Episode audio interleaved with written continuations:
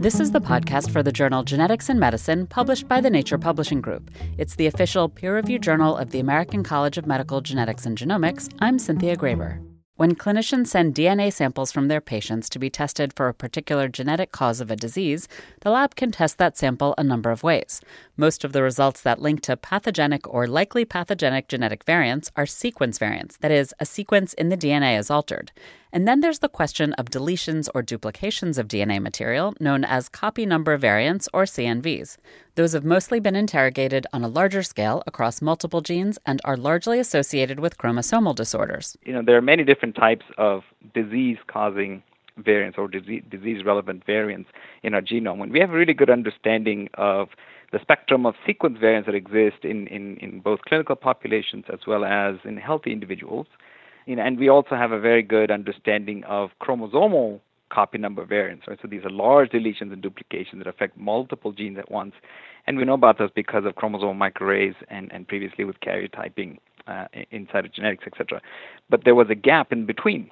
And the gap really is this, you know, the, the deletions, the duplications that occur within individual genes because we just didn't have the resolution and the methods available to, to look at those. Swaroop Aradhya is a molecular geneticist and cytogeneticist and is head of medical affairs at Invitae. He and his colleagues developed next generation sequencing based methods to look within individual genes for these CNVs, and they verified the results of their methods to ensure that they're clinically valid. They published a recent study on CNVs in the journal Genetics and Medicine. We looked at you know 143,000 individuals that were referred for really you know, a wide variety of different hereditary disorders. They were essentially referred for diagnostic testing for gene panels that we had uh, designed to, to find molecular diagnoses. And so from doing that, we've now been able to analyze this very large cohort of uh, you know, over 140,000 people and really under, much, we have much better understanding now of how prevalent um, these deletions and duplications are even outside of the, the, commonly understood ones. The team looked at nearly 1,500 genes. We looked at these 143,000 individuals and we said, you know, how, you know, how frequent are these things just in terms of their presence in, in these disease genes and how often do they account for the clinically significant findings. And we found that, you know, they account for 9% of all of the clinically significant variants that we reported out.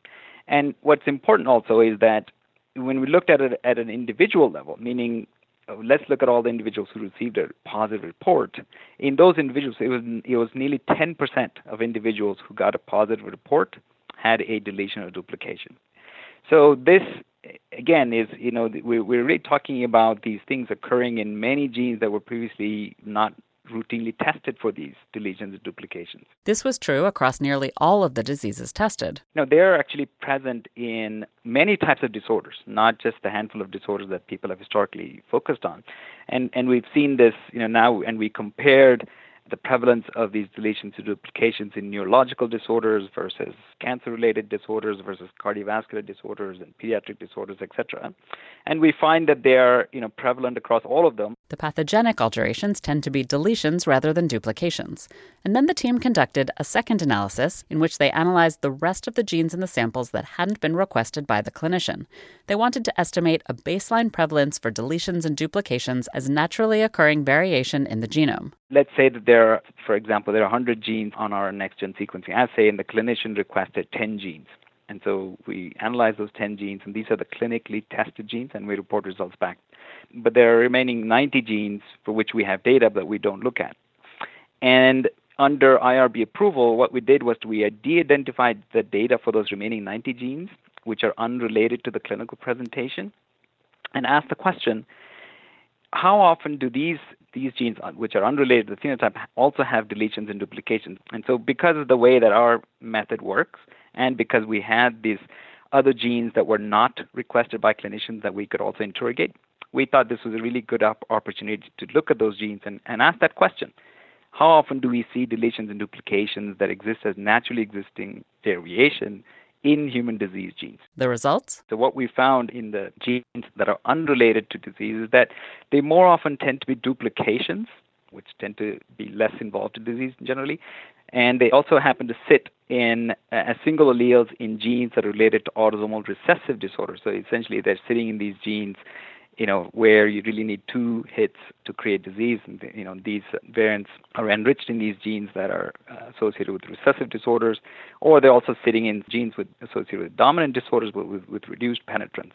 Of course, there are limitations to the study, limitations that Dr. Aradhya expects will be reduced as testing continues to advance. You know, one of the things that we couldn't do is we couldn't study every gene on our clinical menu in every patient that was tested because we actually have to test each patient on a specific next-gen sequencing assay. They also couldn't determine the mechanism that creates deletions and duplications within individual genes. But I'm sure you know, over time, as whole genome sequencing becomes more widely used, and um, you know, we can start to ask those kinds of questions and, and get answers. Dr. Aradhya says his main takeaway is that these deletions and duplications within individual genes are actually quite prevalent in a clinical population. And so the deletion duplication analysis should be an universal it should be universally performed in diagnostic genetic testing for hereditary disorders. That that's sort of the central conclusion. And the second part, obviously, is that we can describe that they're highly prevalent across all clinical specialties. So it's not like it's really important for oncology, but not for some other clinical specialty. They're really important for all clinical uh, specialties and, and should be included routinely in diagnostic testing. And the third conclusion is that you know it's really important to understand how they differ you know, when these CNVs are seen in a clinical population versus when they are seen as sort of naturally existing variation in healthy individuals. There are some important biological differences between the two, as, as we've described in the paper, and one must keep that in mind when they're interpreting the clinical significance of these deletions and duplications in the process of diagnostic testing. Genetics in Medicine is the official peer reviewed journal of the American College of Medical Genetics and Genomics and is published by the Nature Publishing Group. I'm Cynthia Graber.